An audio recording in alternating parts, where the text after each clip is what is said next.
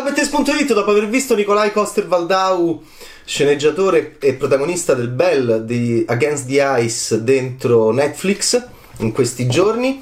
eh, è molto pi- piacevole rivedere Nicolai Coster-Waldau, questo attore danese, non solo attore, anche sceneggiatore e produttore, nel caso di Flea di Jonas Poer Rasmussen, produttore insieme a Riz Hamed, quindi due grandi attori eh, dell'oggi e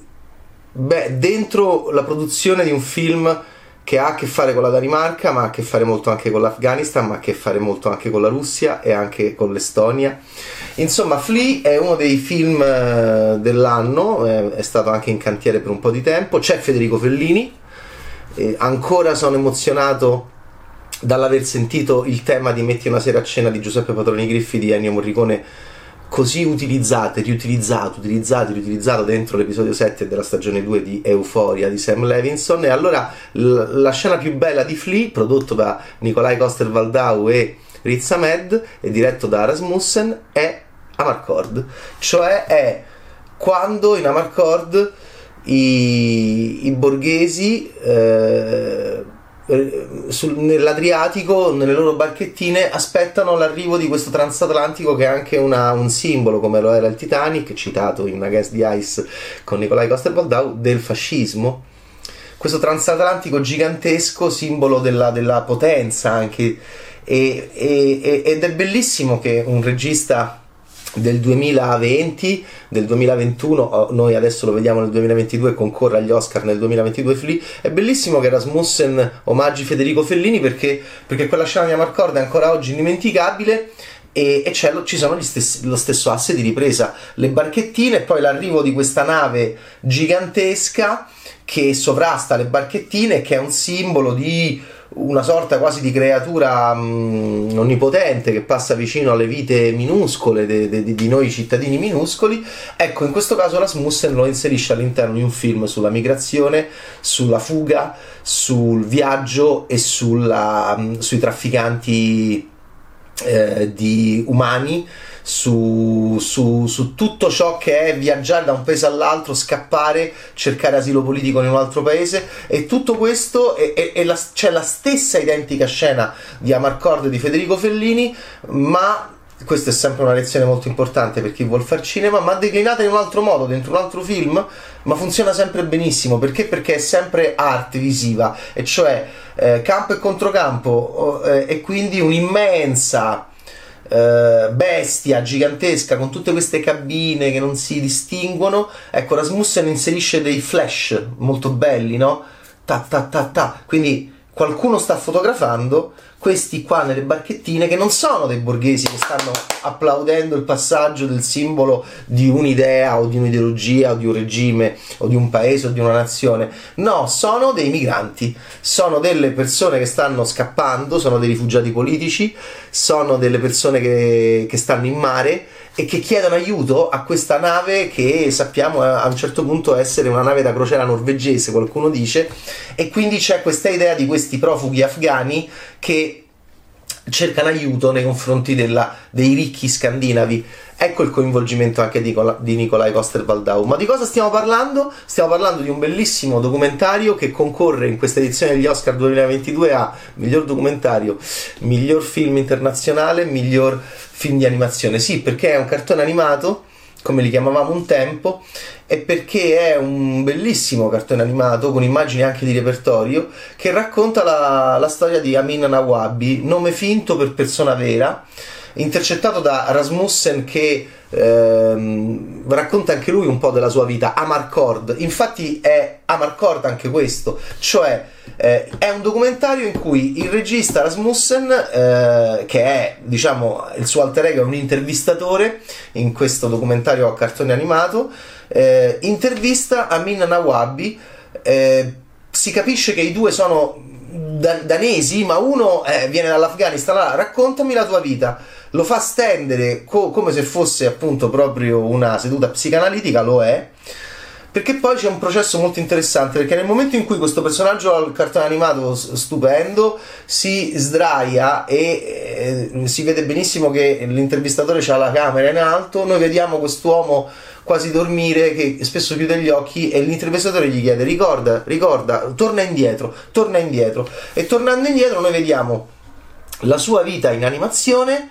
con anche immagini di repertorio. Tutto comincia nell'Afghanistan ehm, della, del 1984 con Take On Me degli A a palla di cannone e quindi eh, e c'è questo bambino che è Amin che si veste già da, da ragazzina facendo capire forse un'inclinazione di, di sessualità molto ben definita già da piccolo, corre vestito da bambina, eh, ci, sono gli A, eh, ci sono gli A, ci sono gli aquiloni, ehm, e che, che, sappiamo molto bene da, da, da, da, grandi testi di letteratura dei primi anni del 2000 che leggevamo tutti quando appunto l'Afghanistan era tornato molto nella nostra vita con appunto eh, l'invasione dell'alleanza eh, post 11 settembre nei confronti del regime talebano. E, insomma invece questo è un film che ci racconta dell'Afghanistan che viene eh, preso dai sovietici e, e, della, e, della, e dell'attacco diciamo ehm, dei mujahideen pagati dalla CIA dove c'era pure Bin Laden raccontati in chiave hollywoodiana da Rambo 3 e quindi della, della ribellione contro il controllo sovietico dell'Afghanistan e la famiglia di Amin eh, Nawabi, nome finto per persona vera, eh, suo papà lo chiamano nel, nel film Akhtar eh, Nawabi, viene perseguitata, evidentemente avevano delle, mh, delle vicinanze alla, alla, alla, situazione afghana, al governo afghano, al, al, al, diciamo alla, al controllo afghano precedente, l'attacco dei, ehm, l'attacco dei mujahideen che cacciano appunto i eh, i sovietici prendono in mano eh, l'Afghanistan per poi arrivare al regime talebano con i soldi della CIA. A quel punto non è un film politico perché è un film su, su Amin e la sua famiglia che da questo Afghanistan mh, dove lui aveva, pensate, nella sua cameretta Chuck Norris eh, un poster di senza esclusioni di colpi di Jean-Claude Van Damme. Van Damme è importante nel film perché è una sua attrazione sessuale anche. Cioè ci siamo noi, non solo con Fellini citato, ma ci siamo noi proprio più letteralmente perché nella stanzetta di Amin Nawabi a Kabul, in quella Kabul degli anni 80, anche un po' Take on Me, c'era tanto Occidente, Chuck Norris nella sua cameretta appunto, eh, Jean-Claude Van Damme protagonista e, il poster di Senza esclusione di colpi, un film del 1988 e poi c'è eh, addirittura Juventus, si vede un giocatore della Juventus, unità sopra, il nome addirittura del quotidiano che un tempo era il quotidiano del Partito Comunista Italiano dove l'ha presa quell'immagine immagine della Juventus, quindi è anche una, un appassionato Amin chiaramente della cultura occidentale.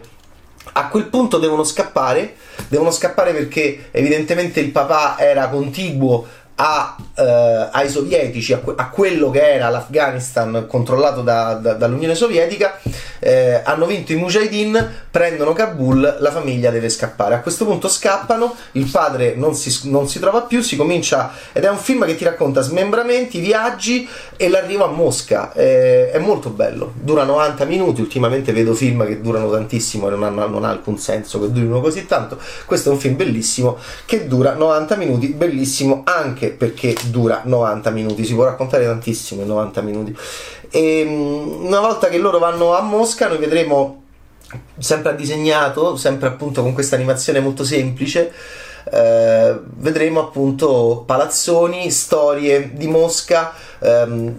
i poliziotti so, eh, moscoviti che sono molto duri, l'arrivo di Amin e sua mamma e parte della sua famiglia, Amin è piccolo, eh, in, questa, mm, in questa Russia ex Unione Sovietica perché? perché è caduta, è finita l'Unione Sovietica, loro arrivano lì che è appena eh, finita, quindi siamo proprio eh, diciamo, all'inizio degli anni 90, poco dopo la caduta del muro di Berlino e la fine del comunismo. Quindi Amin è, è un film molto interessante che ci ricorda tutti anche questi passaggi storici molto importanti ora che stiamo affrontando un momento drammatico, io vi parlo da, dal contesto storico di, di, dell'inizio marzo del 2022 con Russia, Ucraina, noi europei, una situazione durissima in questo momento. Quindi questo è un film che ci racconta di altri momenti storici determinanti della, del, della vita, del mondo, la, la, fine del comunismo, gli afghani che, che scappano